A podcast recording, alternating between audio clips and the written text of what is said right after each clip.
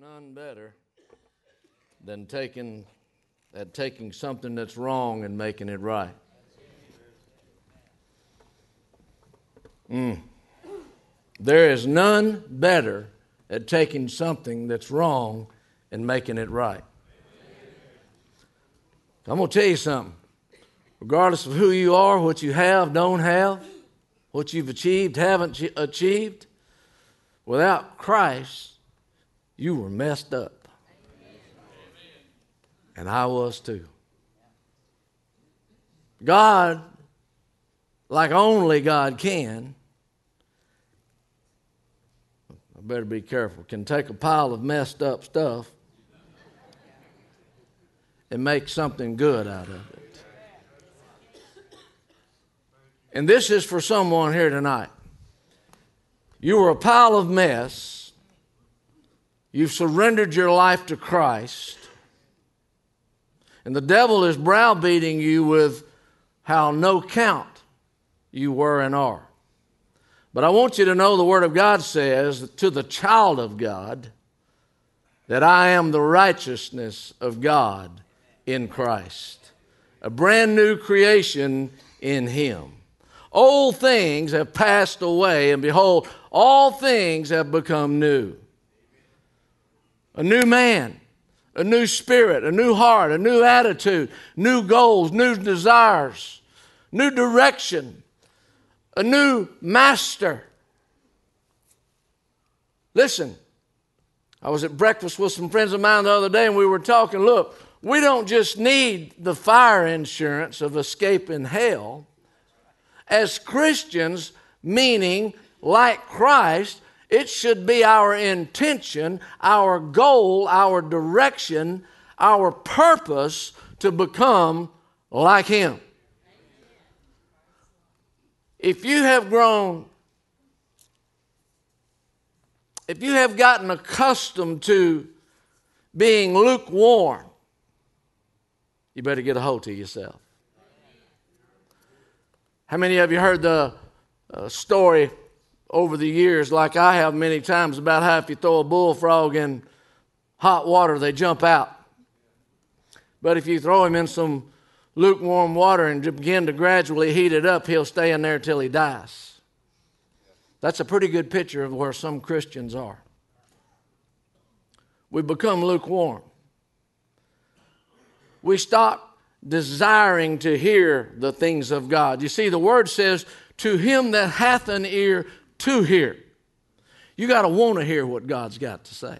To him that hath an ear to hear, let him hear what the Spirit of God saith. Do you really want to hear what God has to say concerning your life, your future, your goal, your purposes? Or are you just going to include Him along the way somewhere when you have time? I'm telling you, God is a jealous God. He'll share his glory with no one. He'll play second string to no one.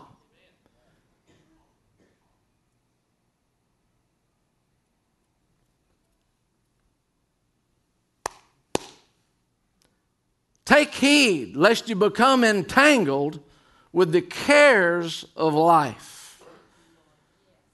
Church, we are becoming entangled with things and stuff. Not necessarily sins, but they're keeping us from having a right focus and a right purpose and a right attitude towards this King of glory that we serve.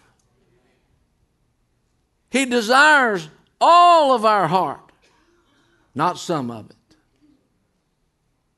He desires to be Lord not just Savior. I have no idea how I got to where I'm at right now. But I will say this How is your want to? How is your want to pertaining to the things of God? If you have your Bibles, turn to the book of Acts, chapter 27. The Lord gave me this message in the strangest of ways. I managed to just slip out the door, got on my horse today, and started riding out there in the arena, Granny. And along about that spot where he stuck me in the ground like a yard dart a few months ago when he bucked me off, I remembered that.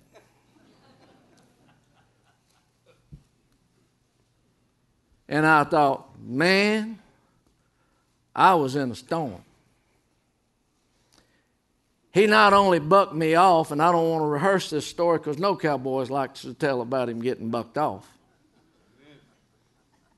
But I had a breakaway rope. A lot of you don't know what that is, but it's a plastic eye on your rope. When enough pressure comes on it, it releases. That way you don't have to go take your rope. That's a lazy man's rope. You don't have to go take your rope off cow. You just run up and you rope, and when you get your dally, the pressure hits, the loop pops off. Well, if I'd had a regular rope, I think I would have been okay. Because about the time he went to bucking, that weight of that steer would have pulled him down out of the buck, and I'd have been in good shape. But I didn't have that. I'm in a storm. My horse is bucking, my rope released. He bucks me off. My left spur hangs up in the blanket. I'm upside down. Duke's laughing. People on the road are stopping in their cars and trucks, and I'm just flopping. I'm in, I'm in a storm. And thank God my spur strap broke, and I hit the ground.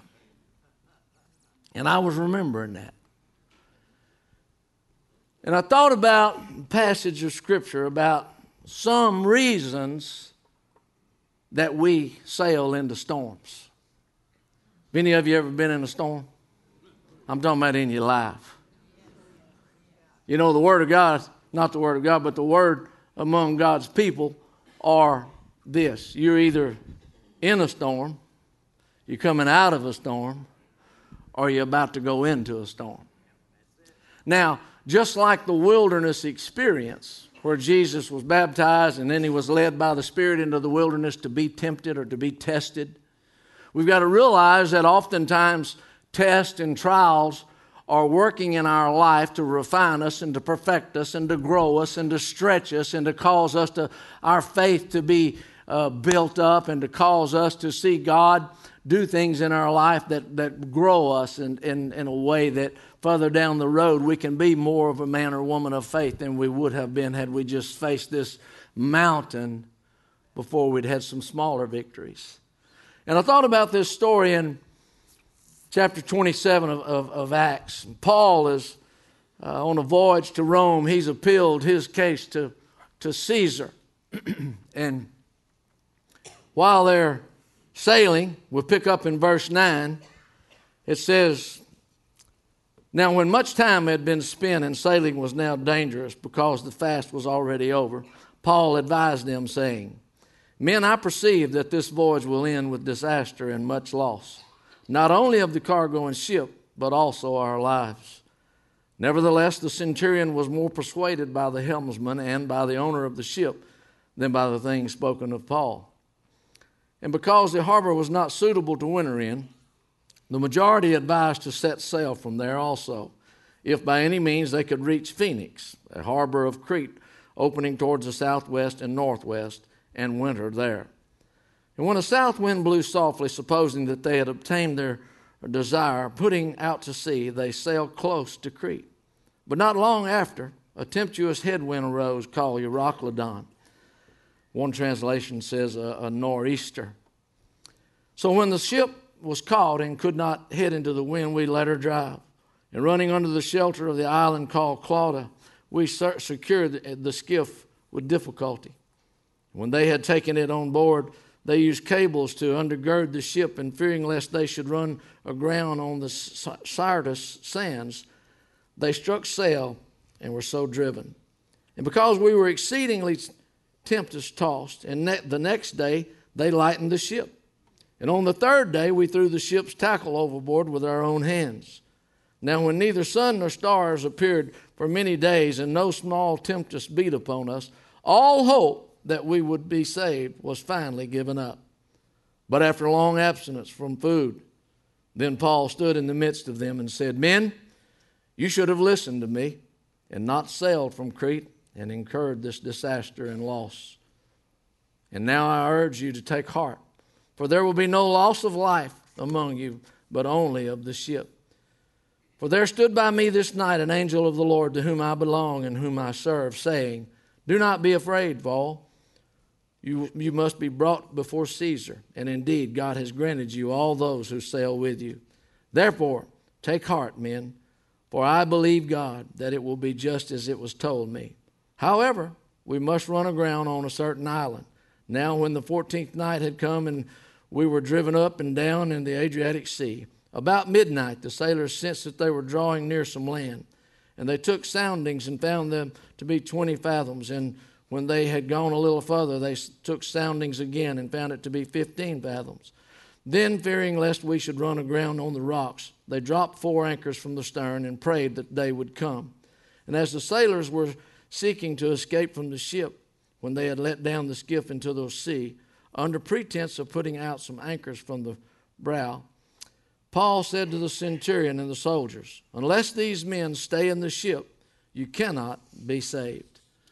I'd like to talk to you for just a few moments about some things that are some of the reasons that we sail into storms, and by no means are we limited to these the things that I want to talk about because there are many other uh, reasons that we get into storms out there, just like I should have had Duke riding my horse instead of me riding my horse, and I wouldn't have been in that storm. But in this story, I want to talk about in verse 11, the first thing that I see uh, that helped them get into the storm is that there was wrongful guidance from the, uh, the so called experts. Because you see, the centurion was persuaded by the helmsman and by the owner of the ship more than what Paul had said. And I want you to be careful in life about who you listen to. The Word of God tells us this actually, it says, Blessed is the man that walketh not in the counsel of the ungodly, but his delight is in the law of the Lord. And in that he meditates day and night. You better be careful who you allow to speak into your life about your circumstances and your situations. I took some bad advice from some of my friends many years ago.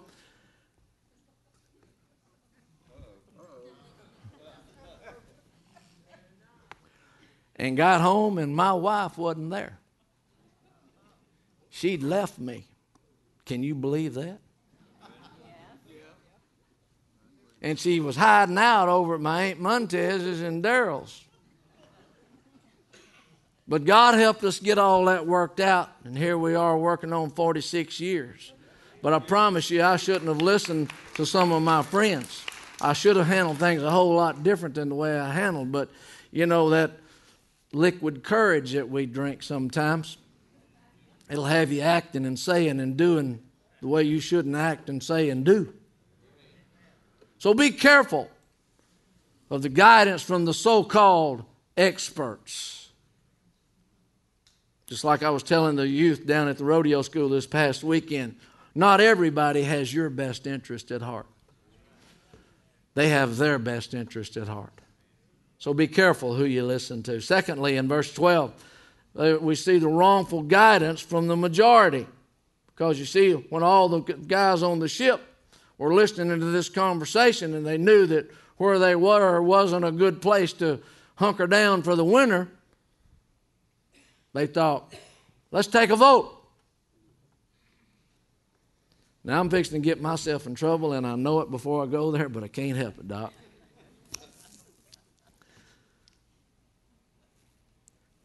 The will of God, listen very carefully because I want you to hear it exactly like I say it. Don't read anything into it, don't take away from it. But the will of God never has been, never will be up for a Democratic vote. Democratic votes will get you in trouble in a heartbeat as a person, as a marriage, as a church, as a ministry, as a business. You better be careful about letting majority votes dictate the decisions that you make. You better hear from God.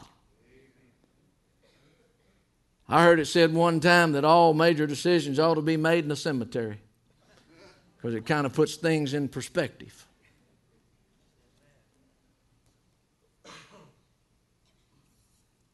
Thirdly, I'm going to hurry along.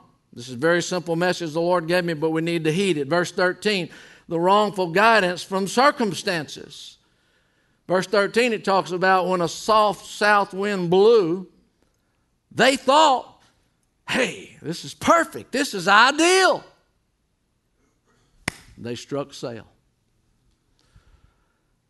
How many Christians in life have wound up with bloody noses and fat lips because things appeared to be some certain way and they took off? Never had heard God say go, and the door got slammed in their face, bloodied their nose, and gave them a fat lip. I want you to understand there's the truth of the simplicity of the Word of God when He says the steps of the righteous are ordered of God. Don't do things until you get your marching orders. Don't formulate a good plan in your head because the wisdom of man is foolishness to God.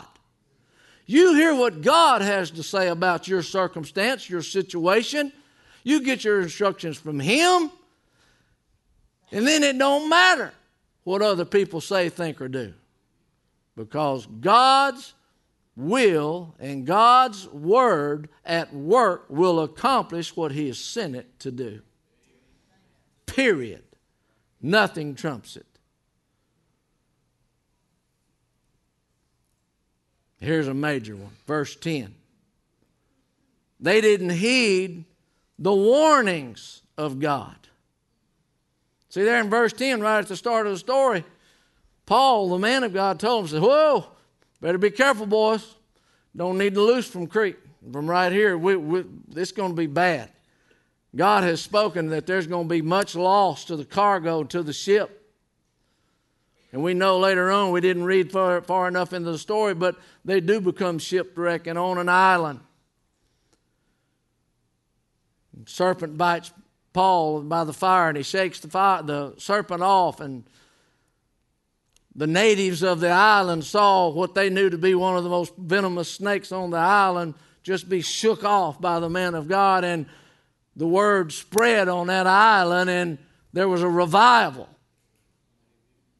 It appeared to be a disaster because of the shipwreck, but God had plans while Paul was on the way to Caesar.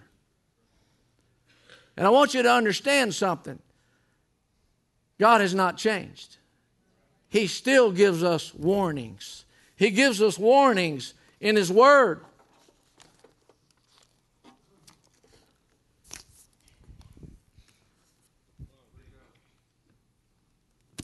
Everybody loves Deuteronomy 28, and I'm, I'm not going to read it, although I'm tempted to.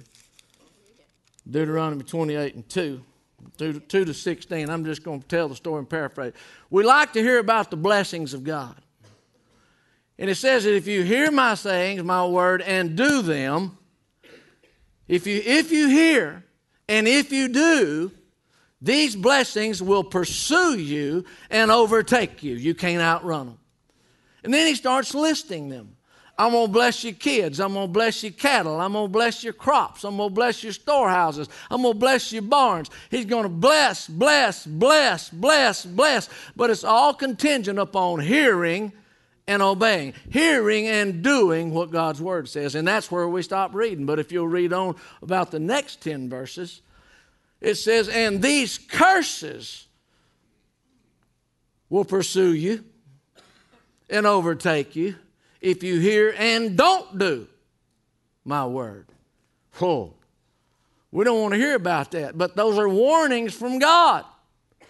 When we become children of disobedience, when we walk to our own drumbeat, doing our own thing for our own purposes and our own timing, and for our own self gratification, and for our own self glory, and for our own, our own, our own, our own, and I, I, I, me, me, me. When I become so full of myself and full of pride, the Word of God says, I have set myself up for failure because pride goeth forth before destruction or before a fall. Humility is what God exalts. Humility is what God causes the cream to come to the uh, top, so to speak. Meekness is not weakness.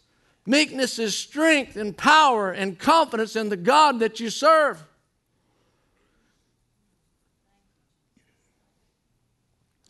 Had a good friend of mine named Ray Wiley. Some of y'all know him in here. Tough, tough man with his fist. And I heard him one time say, think he was talking to Duke. He said, Duke, is this wasn't he talking to you when he told the story about the four guys in front of you? He said, if there's four guys in front of you, and one guy in the middle is running his mouth, he said, that ain't the one you got to worry about. It's them two guys on the end that you got to watch that's being quiet. He says, You take this one out and come back with this one, and the other two are gone. My point is this the devil goes about as a roaring lion. We, as children of God, are to walk in the peace and the strength and the confidence that God is with me. And there's no weapon formed against me that will prosper as long as I'm hearing and doing and walking in the Spirit of God, being obedient to what He's spoken to me to do. All of those assigned from the forces of hell cannot be victorious. But we, we've got to heed the warnings of God, the things that He tells us to do or else, or the things He says don't do or else. You know, when my daddy gave me, when he said something, he meant it. Wasn't going to tell you a second time. And if you didn't do what he said, there was consequences. And I want you to understand that God is a God of love. God is a God of mercy and grace and truth and all of that, but He's also a just God. He's also a God of righteousness. He's also a God that calls for us to live a holy life. I beseech you, therefore, brethren, by the mercies of God, that you present your bodies a living sacrifice, holy, acceptable unto Him, which is your reasonable service. But you know what? We become we, we don't get on the altars of sacrifice unto God anymore. We want things sacrificed unto us. And I'm trying to give you some good advice tonight to help you stay out of some storms. I want you to understand that we go on down in verse, five, uh, verse 31, we see where Paul told the centurion, Unless these men stay in the ship, you cannot be saved. And I want to tell you tonight stay in the ship. Stay in the ship. You can trust God's word. If you'll stay in that ship, you will be saved. If you stay in that ship, He will get you to the place that you're needing to go. But you got to stay in the ship. See, when those guys, those guys were about to start bailing overboard, when Paul told him that. Seems like there'd been a, a lot of uh, admonition here in several weeks, last month and a half or so, about admonishing the body of Christ to make your calling and election sure. To, to, to lay aside the weights and the chains that are holding us back. It's uh, been addressing us to not be lukewarm, but to be fully committed, not double minded. I told you I got a message from a truck stop one time. There was a board on the wall, and it says, As long as a man has a strand of straddles the fin, he'll never have both feet on the ground. And I'm just trying to admonish this Open Range, for us to be a people that know who we are in Christ, but more importantly, we know who the Christ is in us. He's the hope of glory, He's the deliverer, He's the one that will make a way where there seems to be no way. I love to say it, and you hear me say it all the time. He's not grown old, weak, feeble, and senile. He's the same yesterday, today, and forever. Anything He's ever been able to do, He's able to do tonight. And I want you to know something. He cares about you. That's why he said for us to cast all of our cares upon him because he cares for us. Bow your heads if you would. I'm done. You're in this place tonight and you say, Dennis, oh, I am in a storm. I want to see your hand right now. I'm going to pray for you in just a minute. If, if that's you, get your hand up. I'm in a storm. I am in a storm. It might be a spiritual storm, it might be a physical storm, it might be a financial storm, it might be a relational storm. But if you're in a, if you're in a storm, let me see your hand. Get it up and get it back down. Thank you. Thank you.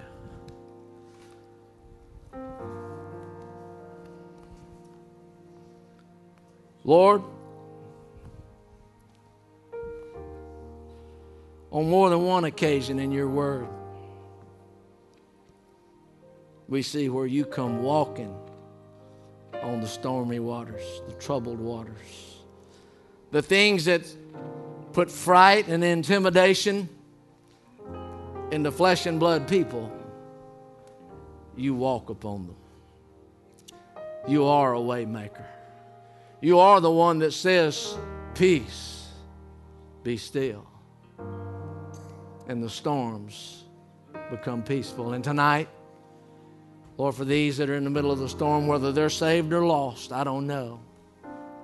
But I know that miracles are for the unbeliever that they may see and believe. So, Lord, I'm going to ask you for those that have raised their hand tonight, even if they're unbelievers even if they're on their way to hell. I'm going to ask you, Lord, to do a miracle in their situation so that they'll know that you really care about them and that you really have the ability and the power and the desire to change their circumstance and their situation tonight, tomorrow, this week. But they'll, you'll do it in a way that they'll recognize the fact that you showed up because they had the courage to raise their hand and say, I need help in my storm.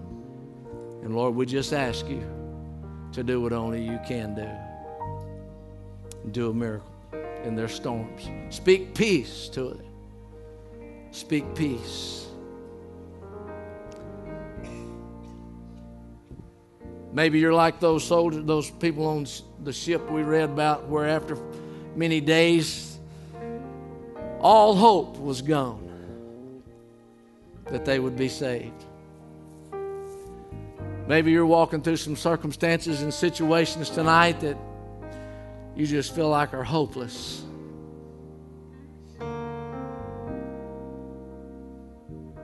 Could I see your hand? I want to pray for you. Anyone? Yes.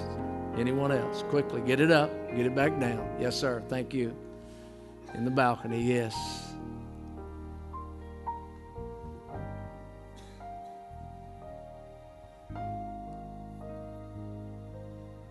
Lord, I don't know how you're going to work, but I know you're going to work.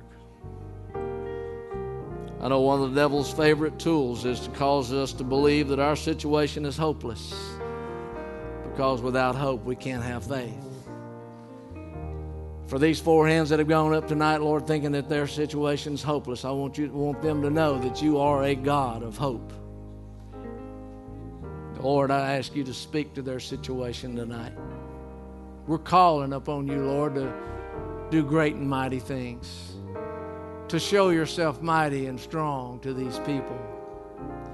Lord, that you may receive the glory from it, and that they may get to enjoy life and have a testimony to tell of what you've done in their life and how you made a way where there seemed to be no way. If you're here tonight and you're lost, you're on your way to hell. And you know that there's something missing in your life, and you, you've heard about this Jesus, but you've not cried out to him to save you. You can do that right here, right now. If that's you, could I see your hand? Anyone, anywhere. Slip it up, slip it right back down. Anyone, in the balcony, anywhere. Anyone. Yes, ma'am. Thank you. Anyone else? Very quickly. I'm going to ask one more time and I'm going to move on. If you say, Dennis, I am not right with God and I want to be before I leave this place tonight. If that's you, would you raise your hand and I'm going to move on? All right. Look up here at me for just a moment. We had one lady that raised her hand. I want you to understand there's no magic to being saved. The work was done on Calvary's Hill. Jesus, God's Son, came to this earth. in the form of a man, lived a sinless life, laid his life down, and died a death to pay a debt that we could not pay. His sinless blood atoned sinful man back to God. But he didn't stay dead. You see, next week we're going to celebrate Easter Sunday, where Christians celebrate the resurrection of our Lord. He walked out of that grave with the keys of death, hell, and the grave. And he has not only the desire, but he has the ability and the right to grant salvation to those of us that would call upon his name and we believe in him. So, would you bow your heads and we're going to pray? My prayers can't save you. I want to make that clear always.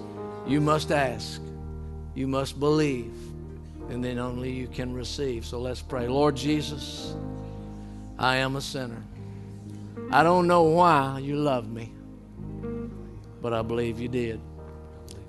I believe you're God's Son that died on a cross in my place. But you resurrected that first Sunday morning. And that you're alive today.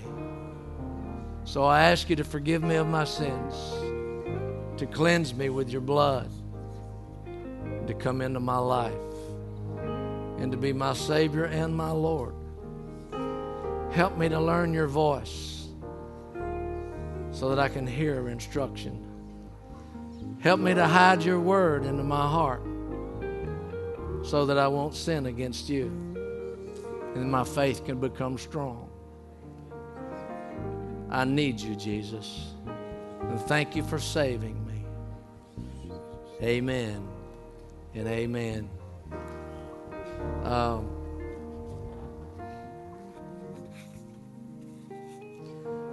not this Sunday, next Sunday be sunrise service. Is that on your list? You're gonna take care of all It that? is. Yes, all right, sir. I'll let you do it. Y'all come Thank you, out. Pastor, for the word.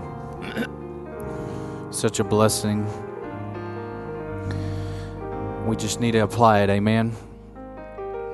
Just a few um, special announcements. Um, the office, of course, will be closed Good Friday.